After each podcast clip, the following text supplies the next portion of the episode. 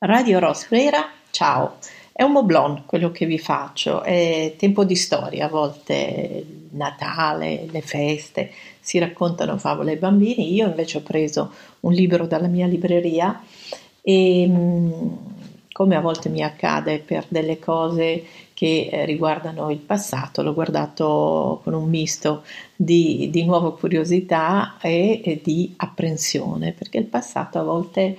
ha eh, delle facce un po' così, ti induce a un po' di nostalgia, altre volte ti induce a dire ma mm, chi c'era a quell'epoca, chi, chi, ha fatto quella storia. E allora in questo caso vi dico di cosa sto parlando. È un libro che si intitola Il mobile in Italia, e, mm, è stato editato da Il Mobile,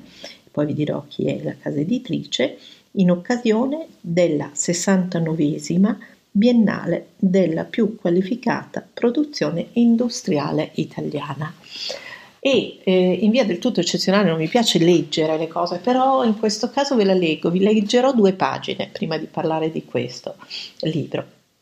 Era una lettera dell'ottobre del 1969 indirizzata a mio padre, eh, a cui veniva eh, regalato questo volume. Il eh, volume inizia e la lettera di accompagnamento dice più o meno così. Come assicuratovi con nostra precedente, siamo lieti di potervi ora inviare a titolo gratuito una copia del volume illustrato Il mobile in Italia 69, dal quale potrete ricavare interessanti suggerimenti di scelta della più aggiornata modellistica mobiliera italiana ed avere chiara nozione della dimensione industriale delle aziende inserite. Questa pubblicazione viene ad arricchire le numerose edizioni pubblicate da Il Mobile negli anni precedenti, con l'intento di offrire ai lettori del quindicinale una panoramica di settore sempre più vasta. Il Mobile, alle soglie del suo quattordicesimo anno di vita, dispone oggi di un corpo redazionale che è presente ad ogni avvenimento, vicenda, appuntamento che abbia valore per l'apparato mobiliero. Dai servizi speciali in Italia, all'estero, alle più significative note di cronaca dei fatti di vita aziendale, alle più ampie indagini di mercato, ogni mezzo giornalistico viene utilizzato per compiere opera di informazione immediata, puntuale, obiettiva, che inserisce il lettore nella vita del suo tempo per renderlo attore ed osservatore, soggetto ed oggetto di ogni realtà. Questo impegno assunto dai vostri nei vostri confronti ci induce oggi, nonostante gli aumenti dei costi intervenuti negli ultimi tempi, a mantenere invariato in lire 3.000 per il 1970 l'importo dell'abbonamento annuo al giornale Il Mobile, nella speranza che tale volontà di cooperazione con voi per l'attività mobiliera a cui insieme volgiamo le nostre attenzioni, sia di stimolo per una costante e sempre più stretto legame, ci è gradita l'occasione per porgervi i nostri migliori saluti. Aldo Blanc, editore. Allora, noterete lo stile e la puntualità con le quali questo editore eh, racconta quello che in questo volume, che è da una parte didascalico per quello che riguarda il racconto delle aziende che sono presenti e anche uno spaccato di quello che erano quegli anni. Ma a confermarlo ancora di più vi leggo qualche nota della prefazione che dice più o meno l'esportazione immobiliare italiana quanto la distribuzione sul mercato interno hanno assunto oggi la dimensione di un rilevante fatto economico, sia per volumi di prodotto quanto per tendenza d'aumento, Tale favore generale nelle due direzioni di corrente deriva dal solido impianto industriale del settore. Ricordiamocelo, quello solito, quel solido impianto industriale del settore, poi ne parleremo avanzato tecnologicamente ed aperto alle più moderne ricerche e sperimentazioni su cui poggia la sua attività operativa e dalla originalità stilistica dei prodotti mobilieri che hanno ottenuto altissimi riconoscimenti nei circoli economici e artistici di tutto il mondo. L'Italian Style non è più solo un termine di riferimento alla nobilissima tradizione artigiana, ma attestazione di una ricerca motivata ed organica che ha solide basi in una razionale industrial design associato all'inventiva mediterranea vivace e fantasiosa. Avendo superato la delimitazione nazionalistica, il mobile italiano si è aperto a più vasti confini, così come sa essere tanto ricco e variato da soddisfare tutta la tastiera del gusto interno. Il linguaggio estetico che tale produzione va diffondendo non è stato però ancora raccolto ovunque, per assenza di un'azione informativa estesa in grado di avvicinare il prodotto a tutte le fonti del commercio nazionale e internazionale.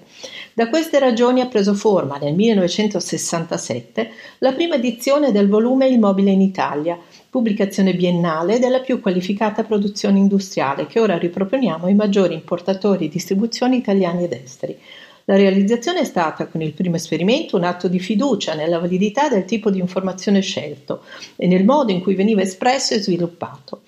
È ora una realtà concreta, collaudata, efficace, perché ha rivelato la sua utilità promozionale molte oltre i confini previsti si è affidato a quest'opera, illustrata e redatta in quattro lingue, il compito ben definito di divulgare la produzione industriale di nuova ideazione che caratterizza attualmente l'offerta italiana. La formula è stata quella di stabilire un reciproco rapporto di contatto e conoscenza tra fornitori e acquirenti, fondato sull'immediatezza d'immagine del prodotto e sulla valutazione dell'impresa industriale che lo propone. Di ogni azienda inserita è stata così pubblicata una scheda anagrafica che ne ha delineato la fisionomia e potenzialità produttiva, cioè quei valori che indicano la capacità di fornitura dei prodotti proposti. L'orientamento di giudizio, oltre che di scelta tipologica, che questa informazione ha offerto è stato accettato molto positivamente dagli operatori commerciali, che se ne sono ampiamente serviti come base di valutazione per instaurare concreti rapporti di lavoro con i produttori segnalati. Di più, il volume è servito per integrare la campionatura offerta al consumo dei commercianti immobilieri della nostra penisola tramite la presentazione della pubblicazione al privato acquirente, concedendogli l'estensione di scelta agli articoli in essi contenuti come facenti parte delle proprie collezioni in vendita.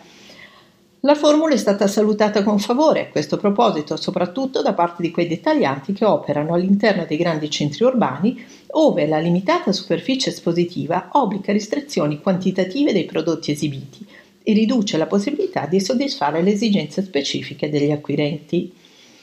Io non continuo, c'è un'altra pagina estremamente densa di, di definizione di quello che era il periodo e di quello che è stato potuto si è stato realizzato, si è stato fatto in quegli anni da questi soggetti e concludo con le due righe finali di questa prefazione. Eh, quello è anche uno stimolo di dialogo diretto tra offerta e richiesta che provochiamo e sosteniamo diffondendo la pubblicazione in tutte le sfere commerciali più pronte ed aperte a valutare e accettare le sollecitazioni delle nuove tipologie produttive e dei valori qualitativi che garantiscono. Allora, in questo libro che io appunto vi ho un pochino eh, raccontato in questo modo, ci sono davvero queste schede anagrafiche, ci sono dei nomi di aziende che oggi mh, mm, non ci sono più, ma che hanno fatto un po' la storia, a volte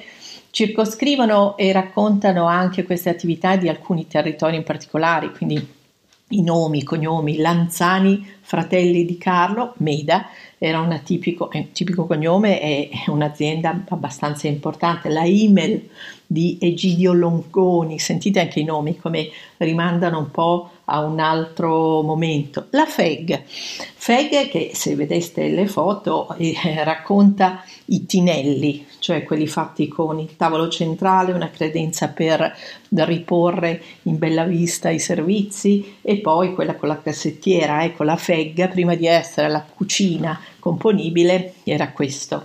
E, e, poi ancora altri nomi, Alberto Borghi, Abbondi Sergio, Viotto Antonio, erano divisi in tradizionale e moderno. Troviamo Enrico Pianca. Pianca è un nome che eh, se, se voi guardaste queste foto come le sto guardando io, racconta del Fianca di oggi, quindi di dove sono arrivati con passaggi generazionali a interpretare l'idea del moderno. Poi ancora Nova Mobili che si era concentrata sulle armadiature, come le chiamavano una volta, quindi doppia anta, ante sopra e poi anche nel modo di fotografarlo l'idea di dare una idea di uniformità di stile in queste camere, no? per cui spuntava il letto, la scrivania per i ragazzini, ma quest'idea anche del guardaroba che era un po' la nuova opulenza. Cito ancora la Mobil 4, un nome che, si, che esiste ancora, credo, l'azienda Mobil 4, e poi all'inizio, come si usava in questi giornali, c'erano poi le aziende di eh, maggiore risalto, perché quasi un po' forse compravano queste posizioni come si faceva nelle riviste, no? Quindi Besana Mobili che sta un po' all'inizio e poi c'è il comparto delle cucine dove troviamo la Snydero che già eh, diciamo proponeva un'idea di modernità con questa componibilità diffusa, diciamo di, di, di, di, spazi tutti completamente riempiti da queste ante, da questi mobili che sostituivano l'idea del mobile a singolo, giusto a posto, a pezzi. Insomma, ve la faccio breve, ma in queste due note che vi ho letto c'è un mondo, un mondo di qualità, un mondo che parlava tra le parti dei processi produttivi come vedete anche con espressioni linguistiche molto senza gli slang, cioè ogni parola aveva una corrispondenza con un'azione, con un senso realistico e reale delle attività che proponevano e che si andavano diffondendo.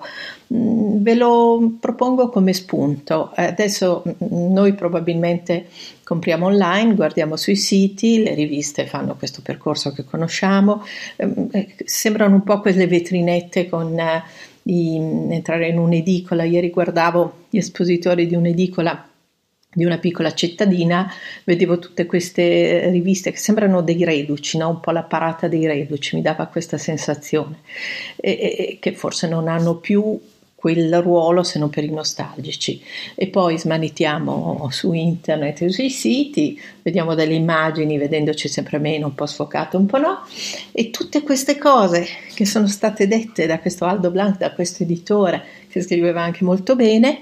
sfumano, sfumano e sfumano. L'Italia produttiva è sfumata con questo racconto.